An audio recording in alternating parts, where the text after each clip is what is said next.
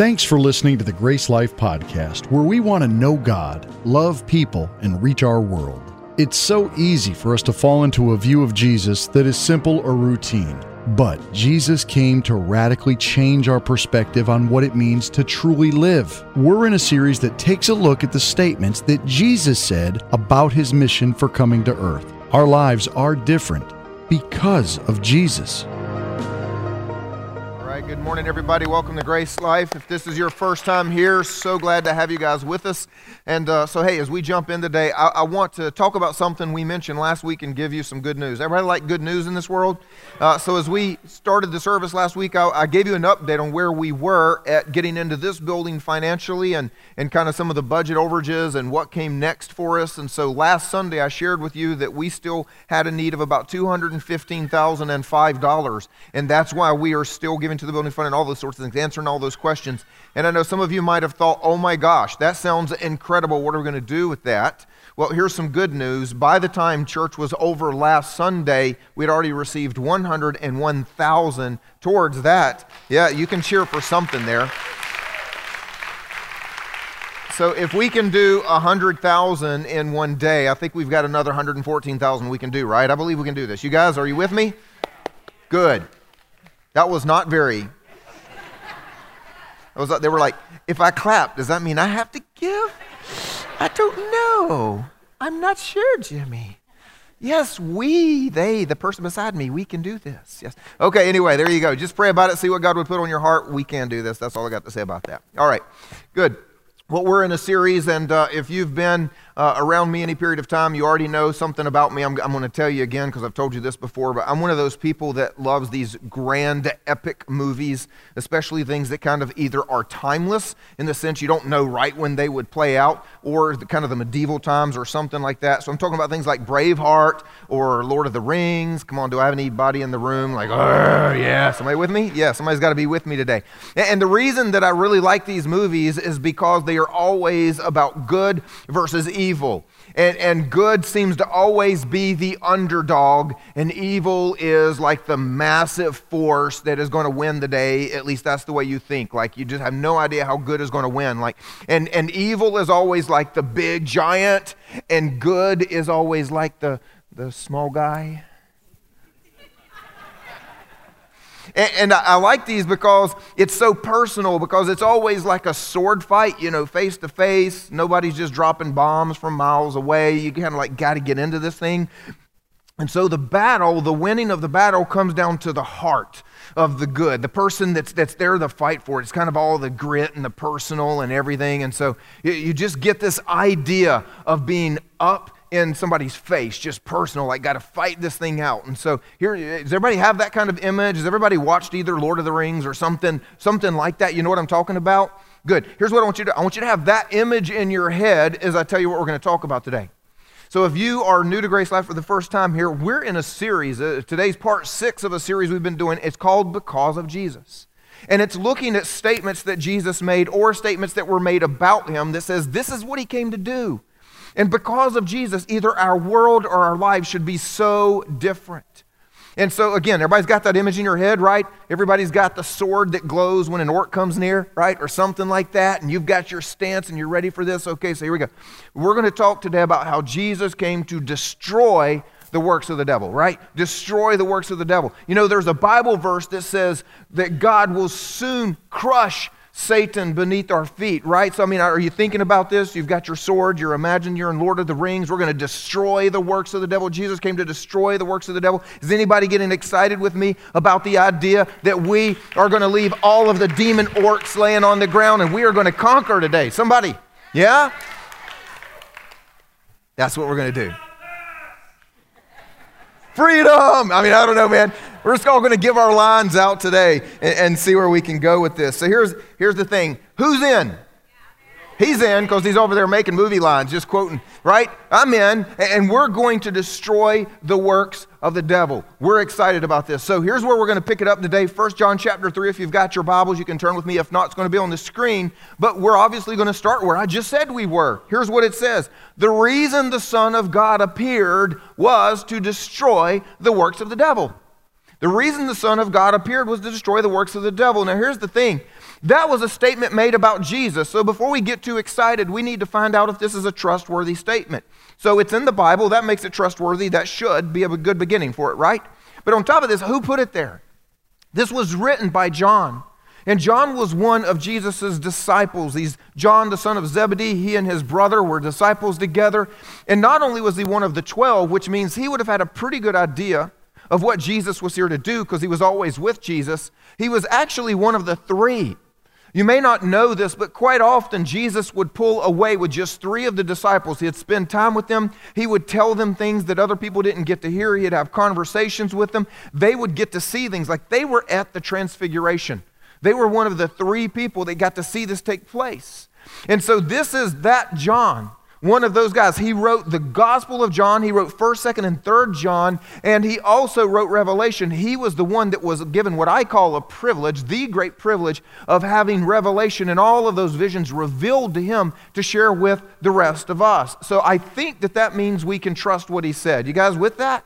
So, when one of the closest people to Jesus in all of his ministry says Jesus came to destroy the works of the devil, we can go forward with that. But now it raises the question. We're going to answer two questions today. The first question is then what are the works of the devil? If he came to destroy the works of the devil, what are the works of the devil?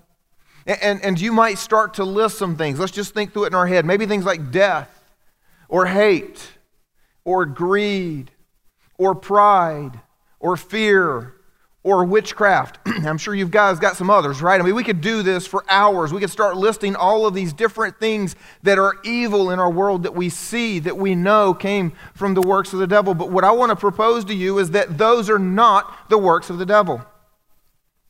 What those are, are the results of the work of the devil. You see, I think there is one primary work of the devil, and everything else hinges upon that. I think there's one thing, and if we can grasp this this morning, then we can destroy the works of the devil because this one thing is the linchpin to everything. It's the cornerstone of which Satan has built everything that he attempts to do here on earth. One thing, one primary thing. Over the next few minutes, I'm going to use the word primary a lot because everything depends upon this. I'm not saying there are not other things that matter, but this matters more than anything else. So, you guys with me on this? So, here's the thing His primary work is rebellion.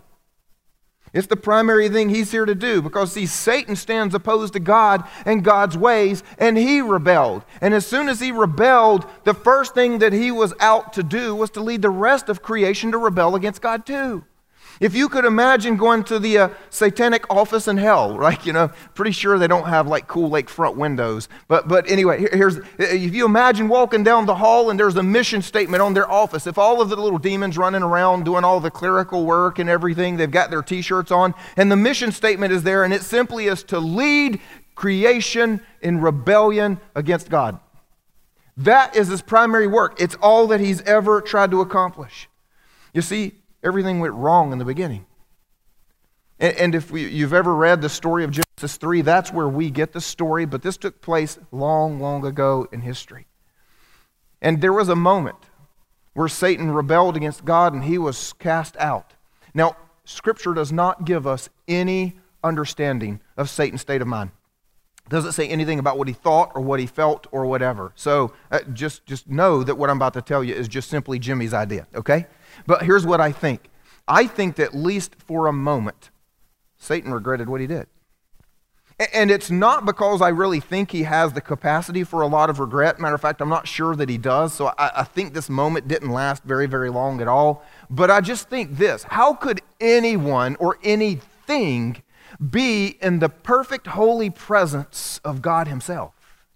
Be a part of worship of all the host of heaven which is what he was before he was cast out. Before he rebelled, he experienced that. And based on what I know of my experience with the presence of God in this broken world through my broken human filter, if it's as good as I think it is, imagine what he had. So if he had that kind of experience in God's presence, how could he have not regretted it for at least a moment to go, uh oh? But again, I don't really think he has a lot of capacity for sorrowfulness. And if you've ever seen a child where they, they do something wrong, but they don't want to say they did something wrong, and, and so they just double down on what they did as though it was right, You know, you parents, come on, y'all got kids, and they, they just argue with you as though there was a reason for what they did, although there is no such reason. I told you a couple of weeks ago about one of my children wanted me to clean the kitchen because I made the mess of cooking him dinner. And, and, and as I thought, he's joking at first, he just doubled down on that. Just, no, you made the mess. And it actually ended up where he ended up getting grounded because he just kept insisting that, that he was right. And, and I think that's exactly what happened with Satan right here after just a sheer moment of, oh my, this was not really what I thought would happen, then he's like, but you know what? Not about to say what I'm wrong. Because one of the greatest characteristics we do know about Satan out of Scripture is his pride. And so I think he doubled down on his pride and said, all right, I tell you what, he thinks he's going to throw me down. He thinks, I'll get creation to rebel against him. I'm not going to be the only one down here like this. I'm going to get everything he's ever made to come and rebel against him. And so, he has a problem. Because, you see, at this point in history, creation is good. Creation is good. Adam and Eve, they're good. I mean, come on, married people. You know, sometimes you're like, oh gosh, what did I get myself into, right? I mean, yeah, y'all can laugh. It's okay. It was funny. They were made for each other. They didn't have to do this. I don't know if she's the right one. I don't know. Better check around a little. I mean, there's the only, t- I mean, they were made for each other. No questions asked. They were beautiful. If you can imagine, the fall hasn't happened. Nobody's discovered Cheetos and French fries yet. I mean, I'm telling you, creation was good.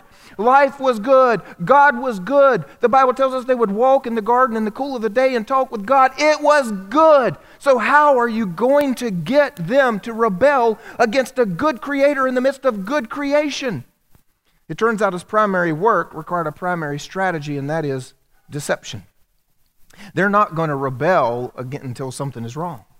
They've got to believe something that is not there. Now, look, you want a kind of a simple analogy of how this works? Because again, creation is never going to rebel against a good and loving creator when everything is good, right? You with me? And so think about a newborn. A newborn just looks at its creator, mommy, and goes, Oh, you are awesome. Just hug me. Just hold me. Just feed me. And as soon as you put it down, go, Well, I don't like this. I want my creator back. And so then you, it, it, all it takes is the creator picks him up, and then the cries go away. Come on, you guys know what I'm talking about? And then a few years go by. And they begin to believe other things, and they hear other things, and they think other things. And the next thing you know, that same, same little creation that used to go, Oh, I love you, mommy, goes, I hate you, and slams the door and runs out, right? You know? And you've got to believe something about your mother and your father that, that well, you didn't believe when you were first born. And so that's what he's after is this deception. And the Bible tells us that's exactly what happens that Satan deceived Eve. He went to her and said, Look, I know what God said to you. He, he, he, but see, here's the thing God just is trying to hold you down. God just knows you'll be great like him. He's just trying to keep you back from your greatness. And then, of course, the mistake was made. She began to think about that and to rationalize that and to work with that thought, and then she came to believe that thought. And so the primary strategy of deception worked because she believed the primary lie God isn't good. You guys see this? It still happens today, doesn't it? Satan still has a primary work to lead us in rebellion. That has never changed. He still has a primary strategy and that is to deceive us about our world, about ourselves, about our God. And he does it with one primary lie God isn't good. Because as soon as you believe that lie, you can believe a whole host of secondary lies. Because if God isn't good, then God doesn't want good for you. God's plan for you isn't good. God's just trying to keep you down. God's just trying to have bad rules. God's just this, God's just that, and God doesn't want that for you. Becomes the primary lie. You see, I often ask people, when I'm in a, a counseling situation or something and they're, they're talking to me about what's wrong in their life, and, and I'll tell them what I think God would want for them, and then they say, Yeah, but. Come on, we've all done that, right? We all do that. I know what's right, but. I, I do this all the time with like chocolate, cheeseburgers, french fries. I know I should have a salad, but salads don't taste like double cheeseburgers with mayonnaise and bacon, do they? I mean, come on. Sorry for all the vegans in the room. That didn't work for you, did it? Okay, but anyway. And so I'll ask them a simple question as they're just sitting and they're talking and they're, they're saying, Well, I know I need to make a change, but, well, I know God would want that, but. And I say, Okay, I just need you to answer one question for me. How does a person know when they are deceived? How does a person know when they are deceived? And the answer is they never do. Because, see, if you knew you were deceived, Uh, you wouldn't be doing that anymore. If you knew that what you are thinking is the exact opposite of truth. You see, when you get to a point where if you were to rationalize and you would say, well, that's just stupid, then you wouldn't do that. You see, every time that we do what we do, it's out of that primary strategy. That is, every time we do what we do that stands against God, it's because we're deceived. We don't realize we're deceived, and therefore we play right into the rebellion of going against what God would want for us. So this leads back to what we were just saying. Our primary question is what are the works of the devil? So again, I say the primary work of the devil is rebellion. So then the secondary question is this Is this something for us to do? Or is it just for Jesus? I mean, come on, we're doing all this stuff we're talking about because of Jesus. But let's be honest, Jesus was God in the flesh, right?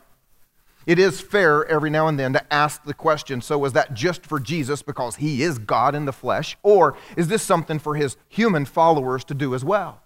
And, and I'm going to throw out the idea that Jesus said, hey, greater works than what I do will you do. So if Jesus came to destroy the works of the devil as one of his works, I'm going to propose to you that this is for us to do as well. Somebody want to destroy the works of the devil? Yeah? Okay, so I just tricked you though. Because you can say, okay, Jimmy, so if the primary work of, of the devil is rebellion, then how are we going to destroy that? And I'm just going to say a word nobody likes. But see, if the primary work of the devil is rebellion, then the primary way to defeat that is obey.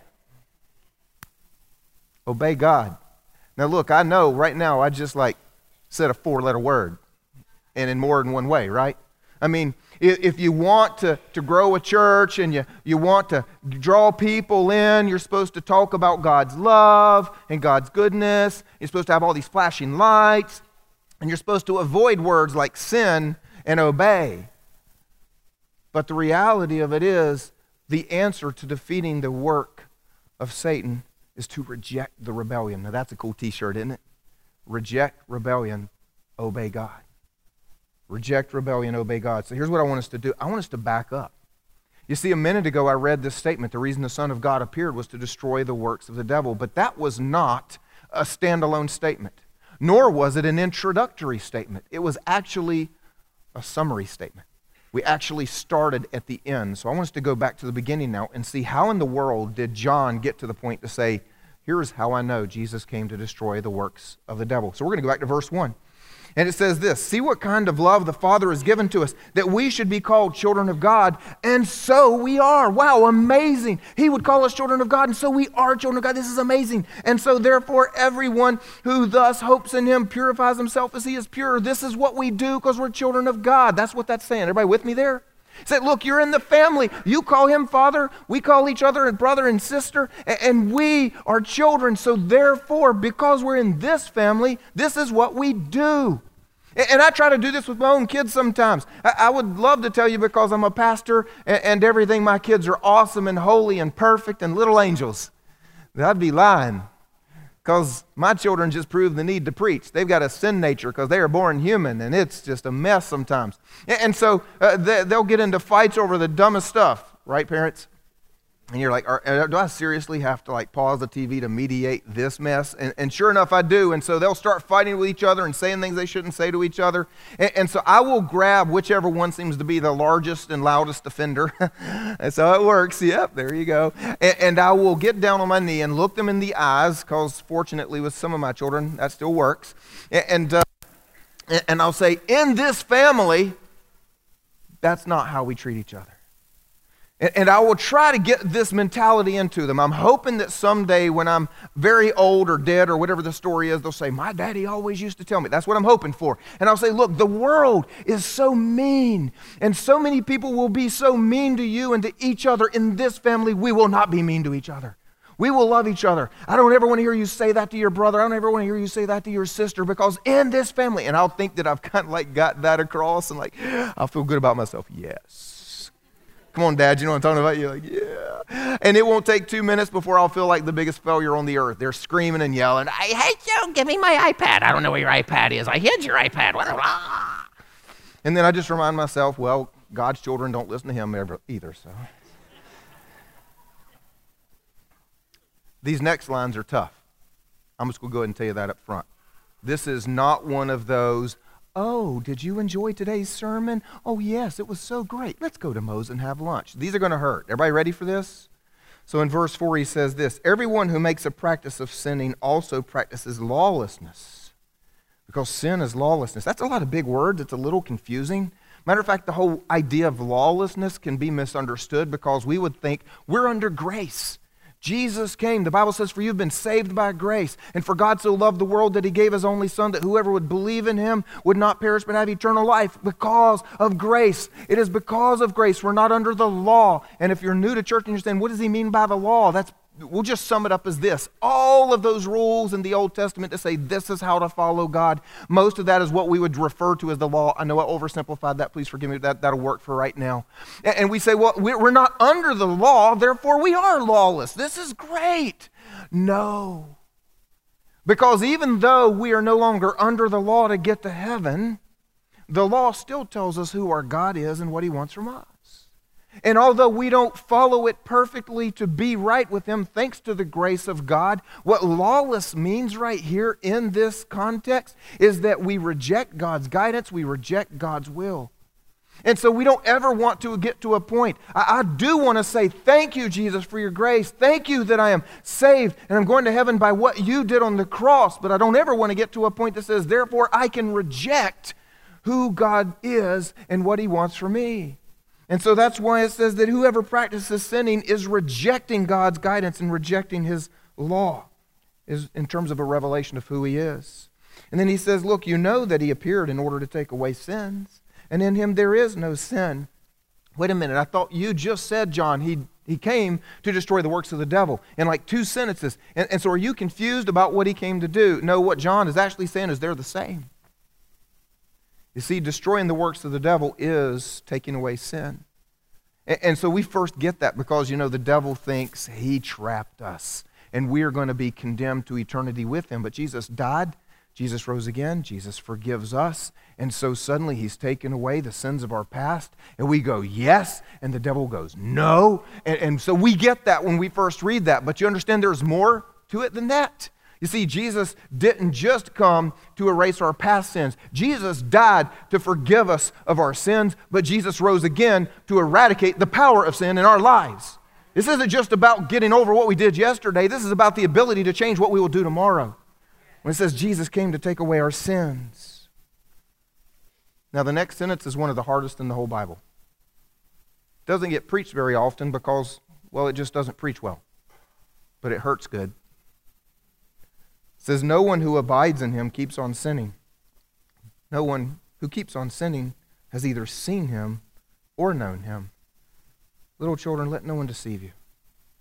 Whoever practices righteousness is righteous, as he is righteous. Wow, so wait a minute. If I don't practice righteousness because I keep on sinning, then it's saying that I don't even know who he is, but, but I can't be perfect. I mean, I'm a human. And I'm fallen. And even when I try, I'm going to fail at that. But that's just, I just don't know I can accept that because, I mean, I feel like I do know him. And I feel like I want to know him. And I feel like I love him. And, and I come in here and I sing songs to him and I praise him and I say, God, you're good. I mean, come on, somebody with me on this? And I'm saying, God, you're, you're awesome. But, but I know I'm going to walk out the door and I'm going to mess up and I'm still going to sin. And so if that's true, then this tells me I don't know you. And what do I do with that? Is, is anybody with me in this tension? Did you catch the part that said, Little children, let no one deceive you? You see, we think of the deception of the enemy. We immediately blame Eve and we go back to Genesis 3. But stop blaming Eve because deception is still the primary strategy today. This is after Jesus. This is after his death and after his resurrection, and we're still being warned not to be deceived. Deception is as real today as it's ever been.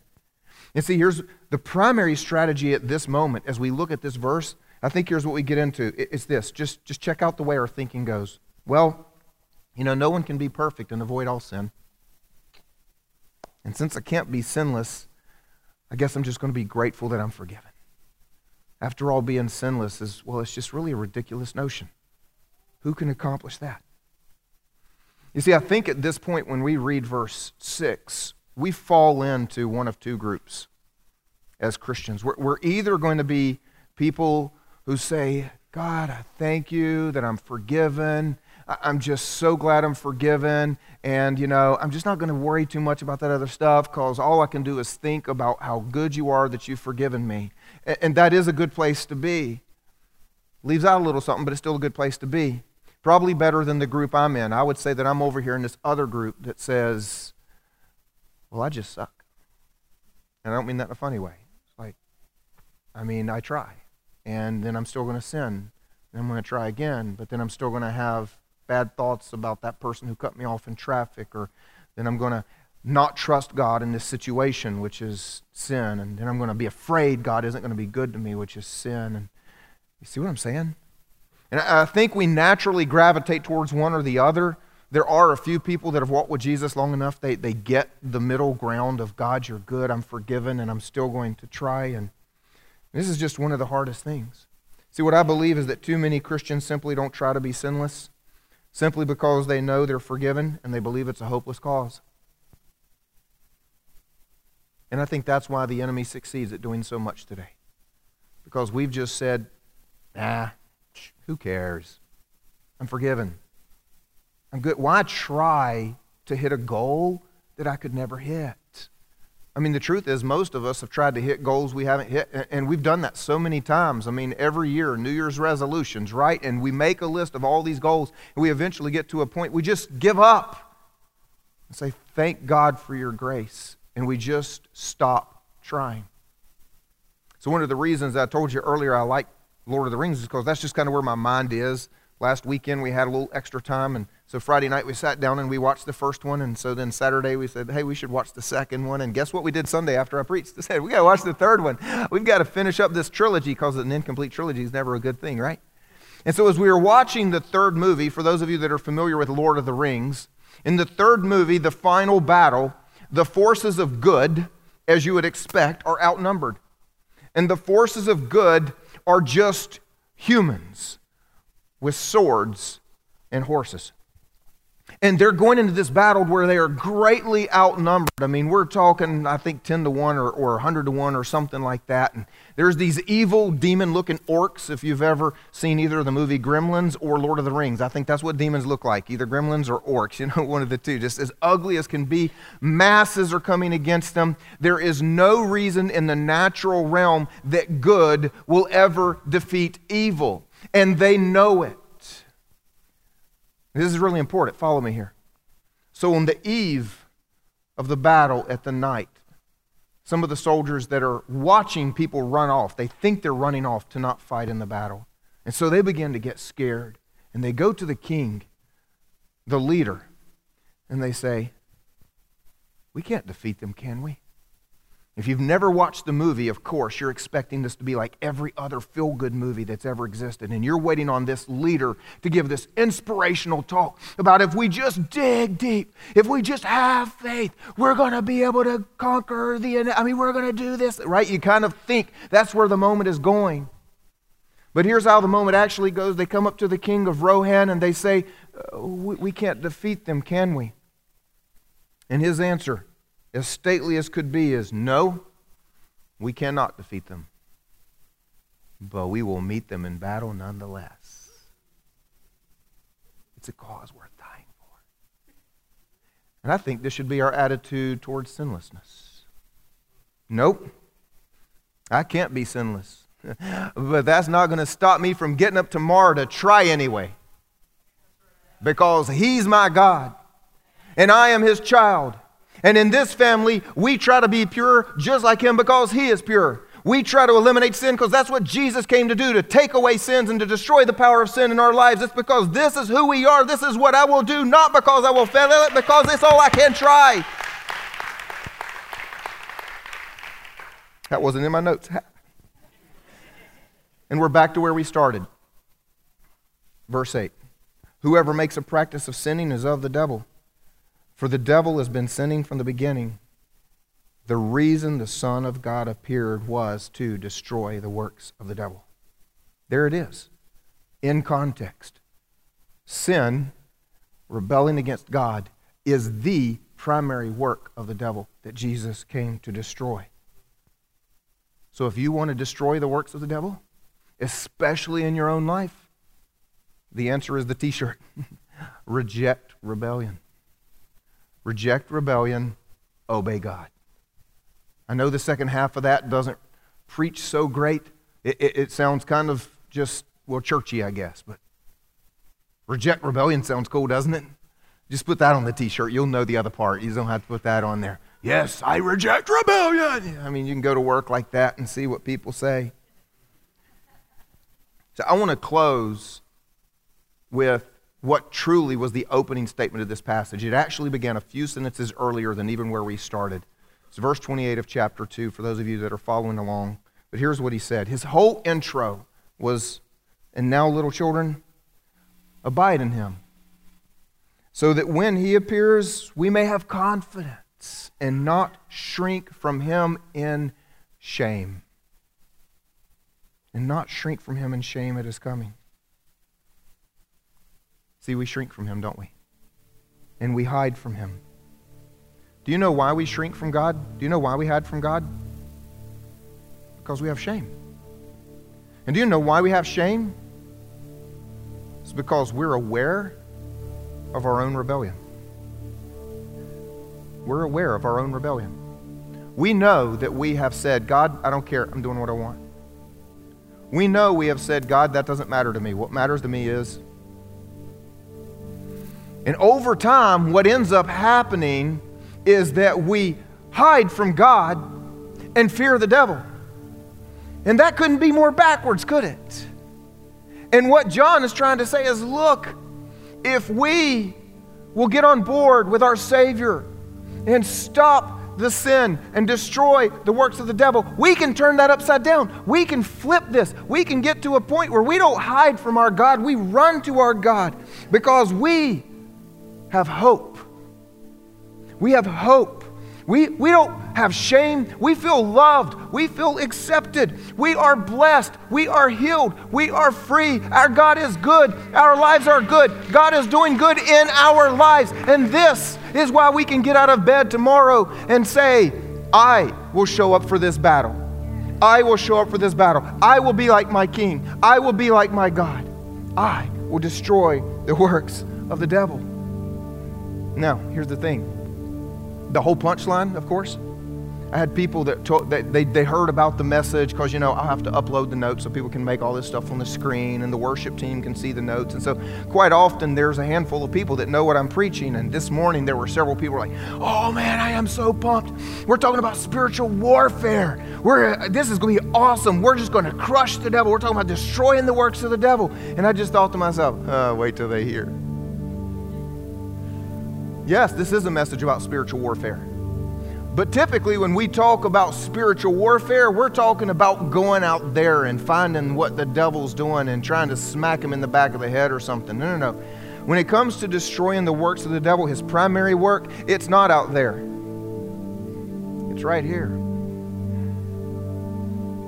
The rebellion is not out there for every person. For every person, the rebellion is right here. Starts right here or right here. If you want to destroy the works of the devil, you don't need to pack your bag. You don't need to get in your car. You need to get on your knees and look in the mirror. Because that is where the rebellion is.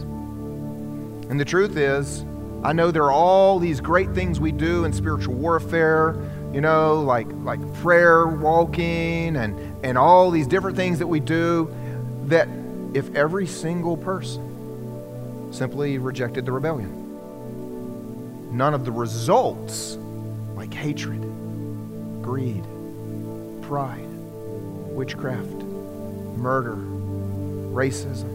No, none of that would exist. None of that would exist if right here was God's nature. Doesn't happen out there. It happens right here. If you want to destroy the works of the devil, it starts with me.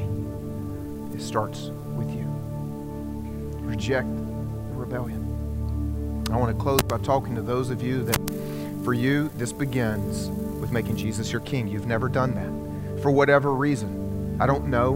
It could be a long list of reasons. It could be intellectual, it could be emotional, it could be that you've been hurt by church or by what people have said. I don't know what the reason is, but I'm going to tell you. The beginning for you of having the life that God wants for you is to say yes to Jesus.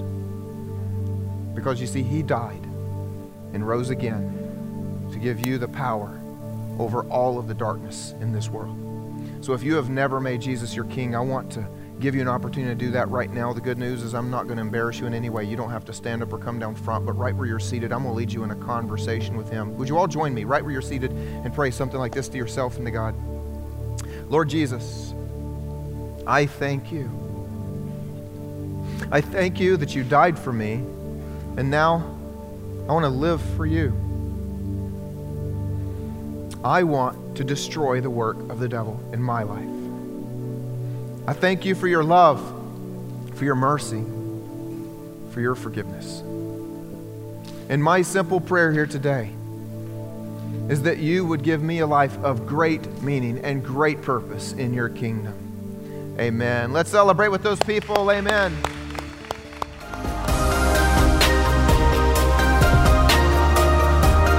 Thank you for joining us for this week's message. If you've made the decision to follow Jesus, congratulations. It's the best decision you'll ever make. If you've been impacted in any way, we'd love to hear about it. Head over to gracelife.church/resources where you can share your story and find other tools for following Jesus. If you have any questions or want to know more about us, you can always check us out online by going to gracelife.church. We would love for you to stay connected throughout your week and everywhere you go with the GraceLife.Church app. It's free and available wherever you download apps. We hope you go out and make Jesus famous in your world.